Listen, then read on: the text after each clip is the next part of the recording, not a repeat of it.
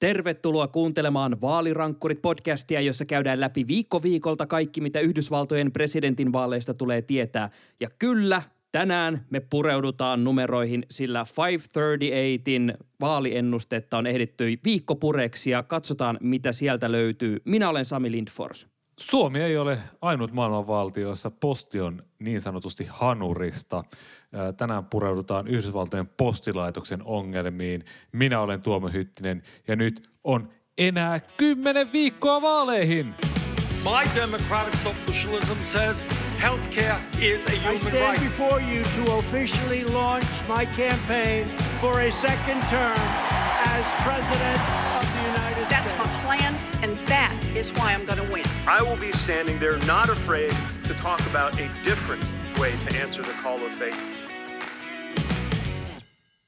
Aloitetaan siis numeroista, joita niin kovasti rakastamme. Odotettu 538-sivuston vaaliennuste julkaistiin siis viikko sitten, mutta ei haluttu heti tuolloin podcast-jaksoa äänittäessä vielä puhua tuosta ennusteesta, koska halusimme antaa sen makujen vallata meidän Mä en ole kyllä koskaan tehnyt mitään viinijuttuja tai muuta. Mä en tiedä, miten tämä kuvailu toimii. Anyhow, halusimme pyöritellä sitä lasissa, antaa aromien tulla nenäämme ja maistella sitä tammista makua. No niin, mennään tästä nyt eteenpäin. Tota, uh, 538 ennuste on siis uh, näissä skeneissä todella odotettu, sillä siellä tehdään yhtä sun toista matemaattista alkemiaa. Ja tällä hetkellä tuo ennuste, jonka he julkaisivat viikko sitten, näyttää, että Joe Biden voittaisi 72 prosentin todennäköisyydellä, Donald Trump 28 prosentin todennäköisyydellä. Ää, Tuomo, mitä tämä ennuste tekee ja mitä me saadaan siitä irti? Lähdetään nyt ihan ensinnäkin siitä liikkeelle, että mulle tämä ennuste on vähän niin kuin auto. Mä suurin piirtein tiedän, mitä, miten se toimii, mitä se tekee, minne se on kulkemassa – mutta jos siitä menee joku rikki, niin mä en todellakaan osaa korjata sitä. Että mä en ihan pohjimmiltaan ymmärrä sitä, sitä koodia, mitä siellä sisällä on. Mutta suurin piirtein sen, että miten se toimii. Ja tässä on tosiaan kyse vaalipäivän ennusteesta. Eli kun aina kun me puhutaan gallupeista ja mielipidemittausten keskiarvosta, niin ne on sellaisia äh, niin kuin ruutukaappauksia, semmoisia otteita tietystä hetkestä tai tilanteesta tai päivästä tai viikosta. Mutta tämä on tosiaan ennuste, eli tämä kertoo, että mitä silloin kolmas marraskuuta tapahtuu ja tällä hetkellä se prosentti tosiaan on 72, Biden 28, Trump. Eli suurin piirtein sama kuin mitä neljä vuotta sitten vaalipäivänä oli Clintonilla ja Trumpilla.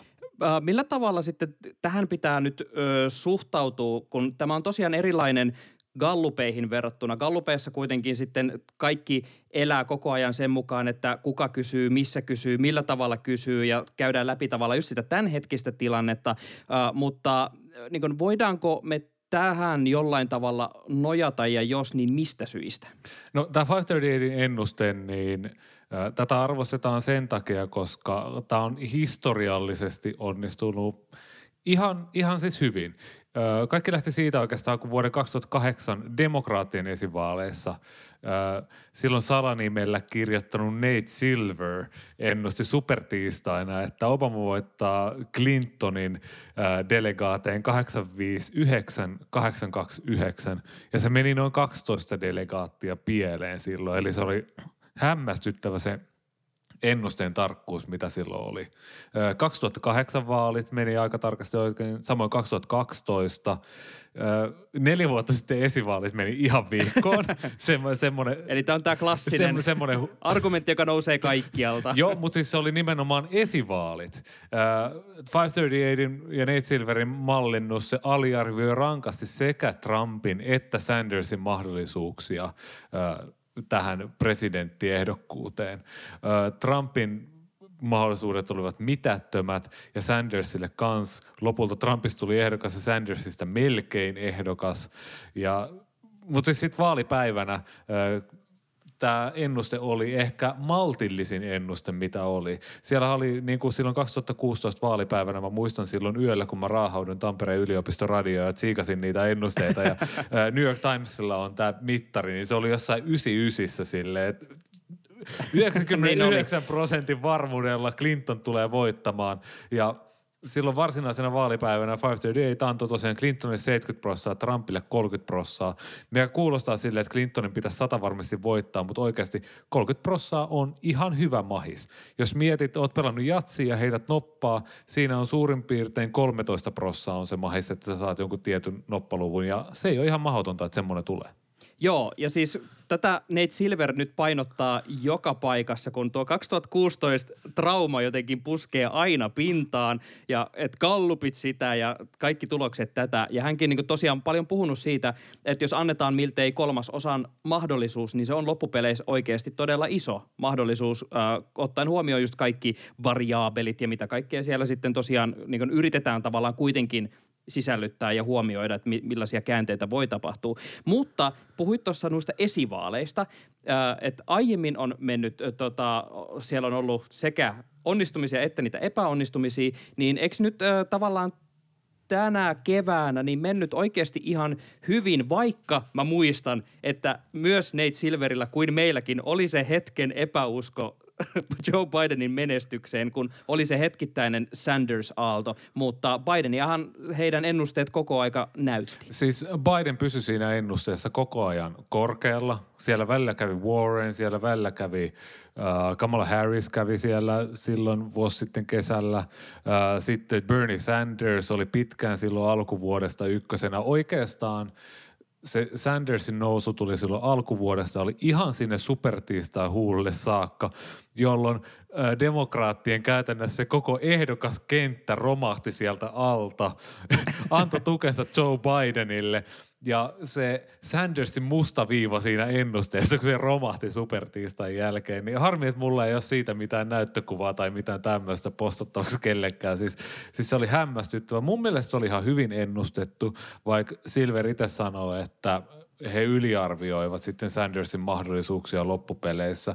Mutta he koko ajan piti Bidenin korkealla siinä ja tota, anteeksi, että puoliset tuli äsken kotiin, mutta mut siis 2020 esivaalit oli loppujen lopuksi aika poikkeukselliset.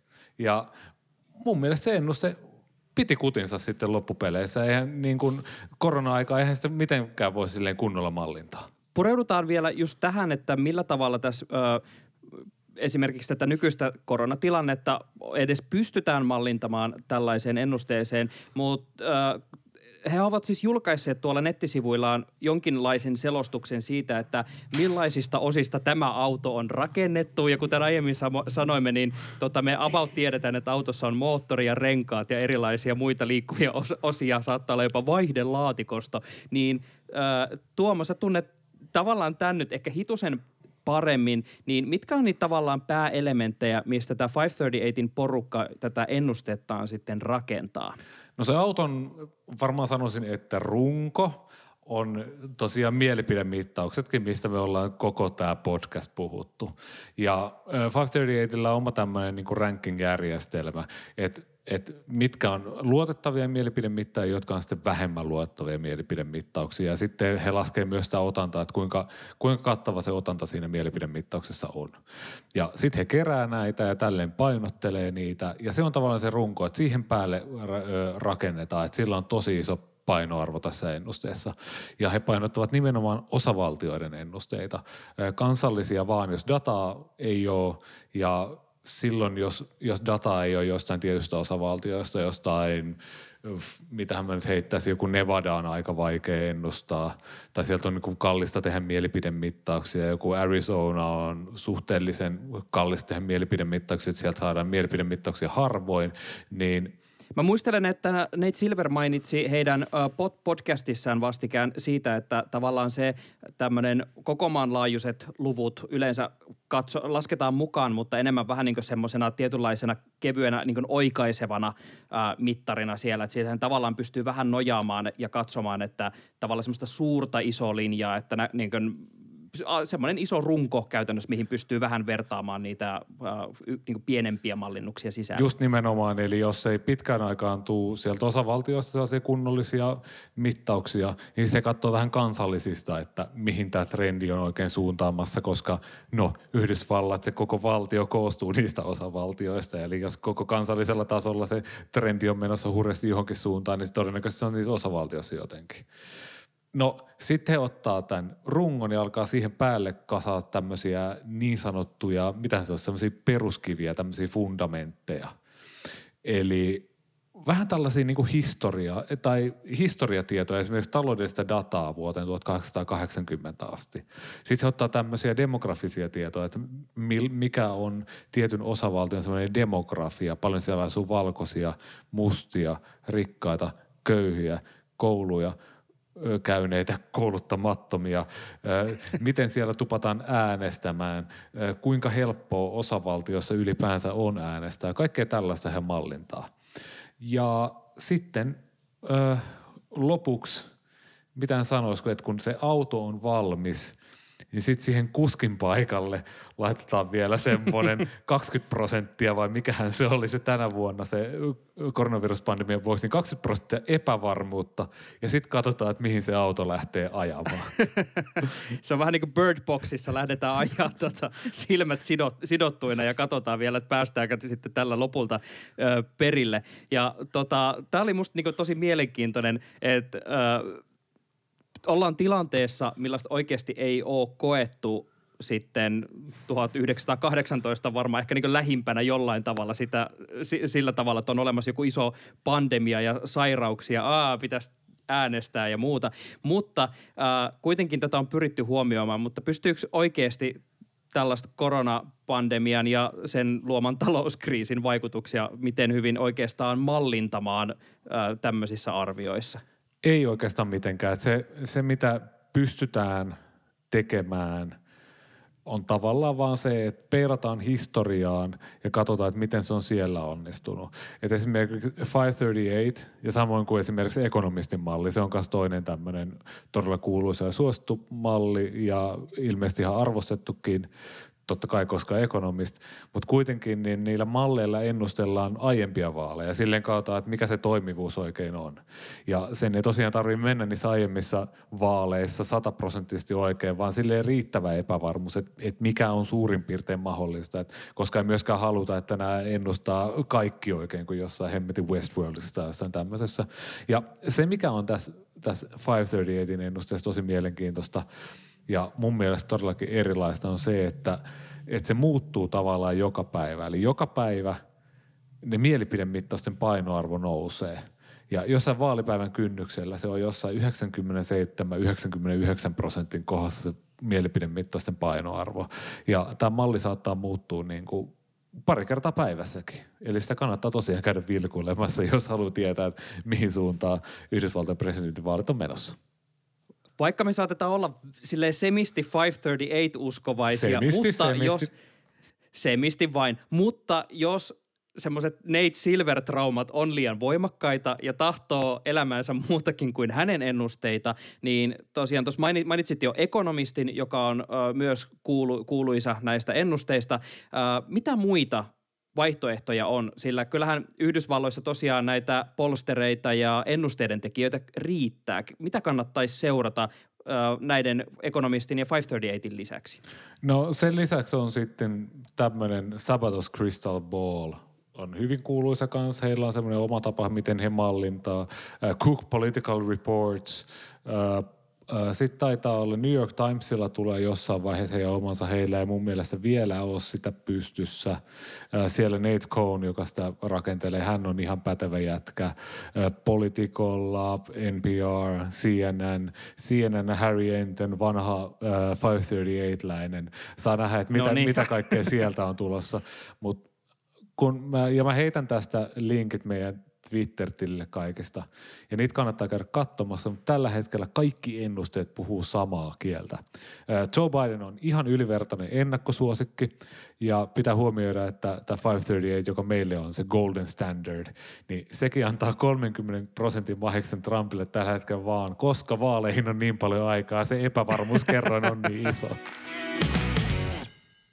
Asia, jota ollaan seurattu tässä koko koronapandemian jälkeinen aika on tietysti tämä kiehtova poliittinen vääntö postilaitoksen ympärillä. Ja koko ajan tässä saadaan jännittää, että löytääkö se postipate ne äänestyslipukkeet sitten marraskuussa tai ennen sitä sieltä postilaatikosta ja saako hän vietyä ne kenenkään laskutaitoisen ihmisen luo.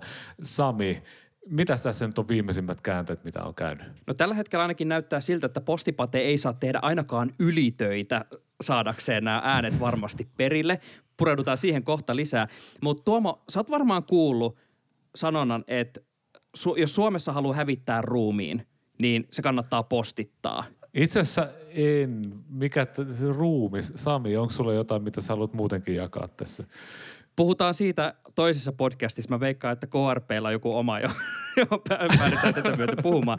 Uh, no tämä on, tää on tota tapa, millä Suomen postia on kuvailtu. He ovat muun muassa hävittäneet itse asiassa meidän sohvan kolmeksi kuukaudeksi. Että sanoo, että no joo, ei pureuduta siihen, mutta kyllä, sanonta kuuluu näin. Ja Yhdysvalloissa se tilanne menee oikeastaan niin, että sä et välttämättä edes pääse postittamaan sitä ruumista. Se ei välttämättä se postitoimisto ole auki ja sit sä et välttämättä enää löydäkään sitä lähintä postinkeräyslaatikkoa, koska se on saatu, saatettu poistaa nyt kesän aikana. Ja tämä varsinainen kohu, mistä nyt ollaan puhuttu ja mistä on ihan Suomenkin mediassa uutisoitu, alkoi about äh, viikko sitten oikeastaan. Mun mielestä Vice oli ensimmäinen tai ainakin ensimmäisten joukossa ja siihen sitten tuli muut mediat mukaan, kun yhtäkkiä kävi ilmi, että ympäri maata noita postin lajittelukoneita oli poistettu käytöstä ilman, että sitä oli kerrottu yhtään mihinkään, ilman selityksiä. Ja nämä koneet on siis sit niitä, jotka, joihin tungetaan niitä kirjeitä hirveä läjä ja se sinkoo ne sitten oikealle reiteilleen, eli nopeuttaa tätä prosessia huomattavasti. Ja näitä oli siis lähtenyt lopulta satoja. New York Timesin mukaan yli 600 oli poistettu ympäri maata jo käytöstä. Eikö ja... tässä ole Sami taustalla se, että postilaitos on ollut tosi pitkään tappiollinen ja säästöjen kohteena ja niiden pitäisi kerätä sitä rahaa mun käsittääkseni joihinkin tämmöisiin ö, eläke, vakuutus tai sosiaaliturva, työkyvyttömyys maksuihin, mitä siellä kerätään. Tämä on itse asiassa George W. Bushin aikainen säännöstö, mikä, mikä tähän on johtanut.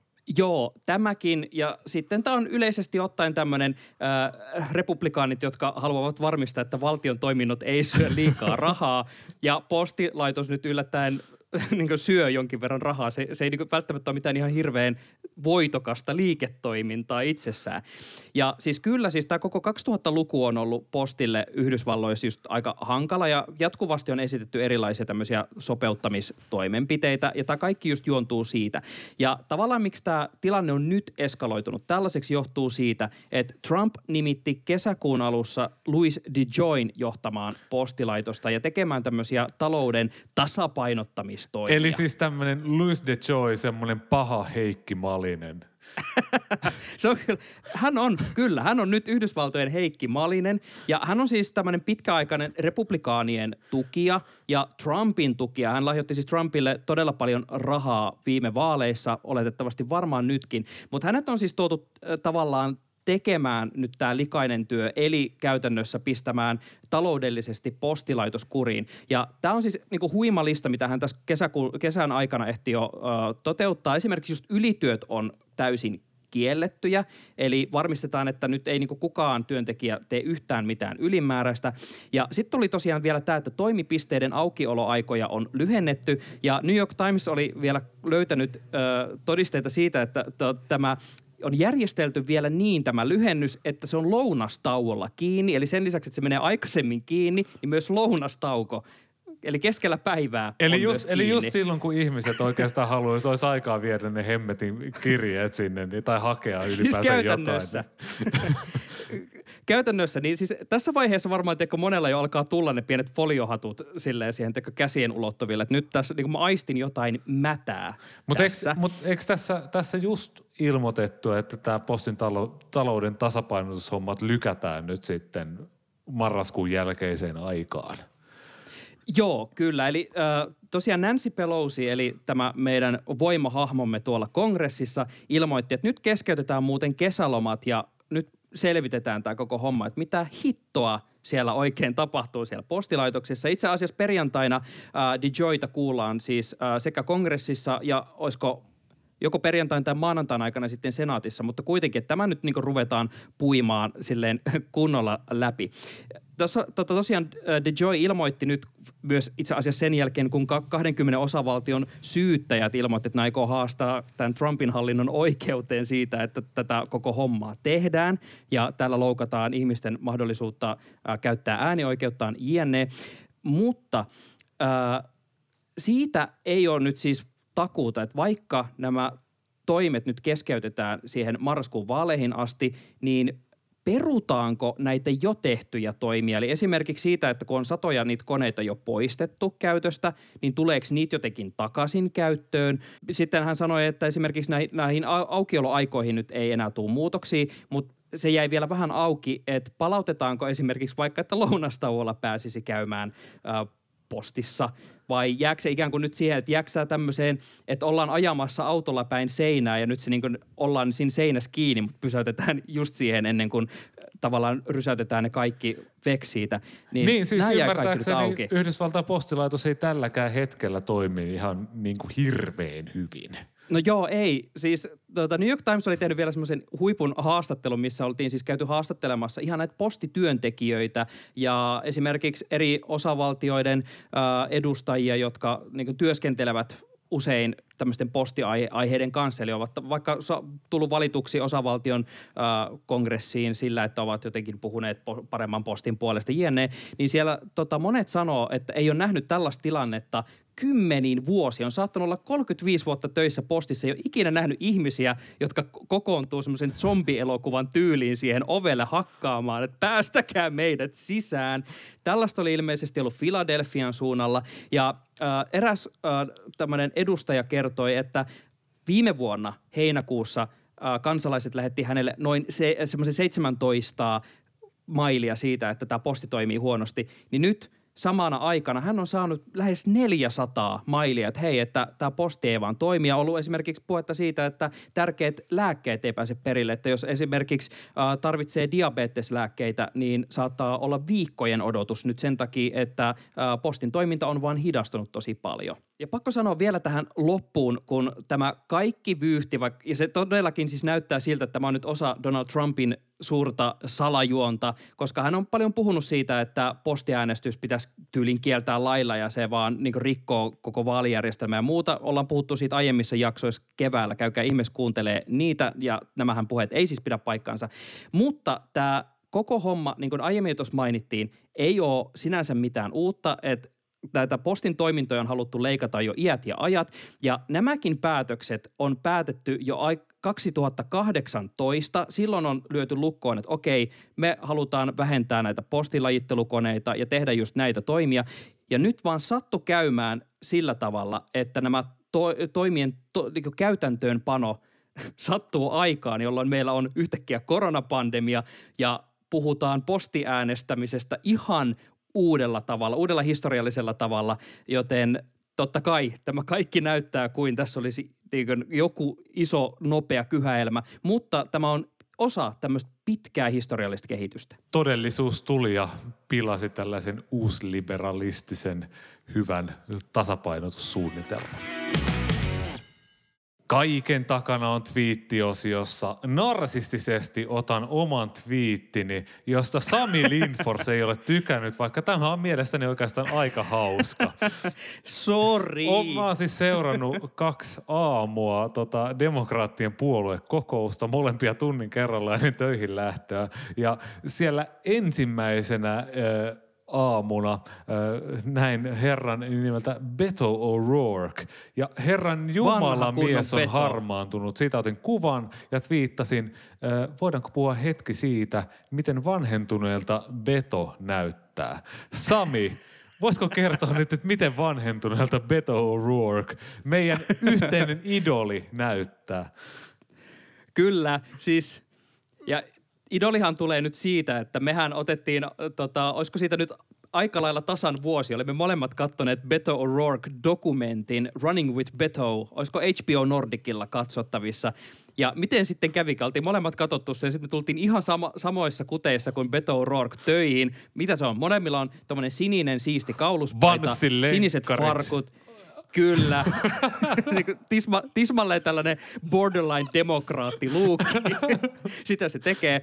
Mutta siis se, mikä tässä nyt oli huikeeta, äh, kun laitoit ton kuvan ja nyt kun esitit kysymyksen, että mitä Petolle on mahtanut käydä, niin täytyy kyllä myöntää, että kun sitä dokkaria katelles vielä oli ihan selvää, että tämä jäbä voisi vielä hypätä sinne skeittilaudan päälle ja vetää sillä oikeasti vielä ihan sille reteenä, niin nyt alkaa näyttää aika möhistelyltä tämä touhu. Tukka on harmaantunut ja kyllä niin näyttää vähän siltä, että silmäluometkin painaa ehkä enemmän kuin vielä dokkaria kuvatessa. Musta tuntuu, että hänestä on vaan tullut tämmöinen poliittinen opportunisti, että hän huomasi, että tämmöinen harmaa herrasmies, väritön mies tuli ja voitti vaalin. Nyt hän yrittää niin kuin pysyä taka-alalla poissa julkisuudessa ja har- laittaa niin kuin harmaata tukkaan, että näyttäisi mahdollisimman paljon Zeta Joelta. Kyllä, ja tota, klassinen tämmöinen kirjahylly, jossa vinyylit siellä alhaalla. Ai että, jotenkin sopii tähän luukkiin. Tuomo, mä teen nyt semmoisen, että mä painan kliks. Mä tykkäsin nyt tosta twiitistä. Mä oon pahoillani, että mä en tykännyt siitä aiemmin.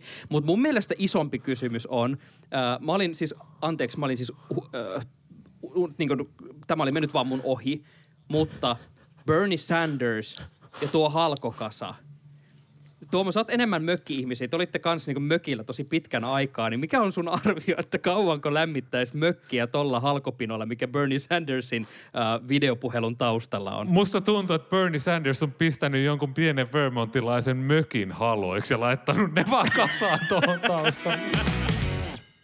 Kiitos, että kuuntelit jälleen jakson Vaalirankkurit podcastia ja muistutan jälleen, tägäilkää meidät Twitterissä at tuomohytti, at Sami Lindfors, at vaalirankkurit, kun teillä on hyviä pointteja, kysymyksiä tai muuten vain pohdintoja äh, Yhdysvaltojen politiikasta, lähestyvistä presidentinvaaleista ja vaikka siitä, että kuinka, kuinka kauan sitä mökkiä lämmittää noilla Bernie Sandersin haloilla. Kiitos tosiaan, että kuuntelitte. Muistakaa laittaa myös tilaukseen siellä appissa, missä satut äh, vaalirankkureita kuuntelemaan. Lämmitit sitten kaukolämmöllä, puilla tai kaasulla, niin mainitse meistä ystävällesi. Hän saattaisi ehkä tykätä meistä. Tänään esimerkiksi kerran podcastistani työkaveri Ivan Puopololle. Ivan, kerrohan viestiä tai jotain, sano moikkaa, jos tuota tänne asti jaksoit kuunnella. Vaalirankkurit palaa ensi viikolla. Nähdään silloin.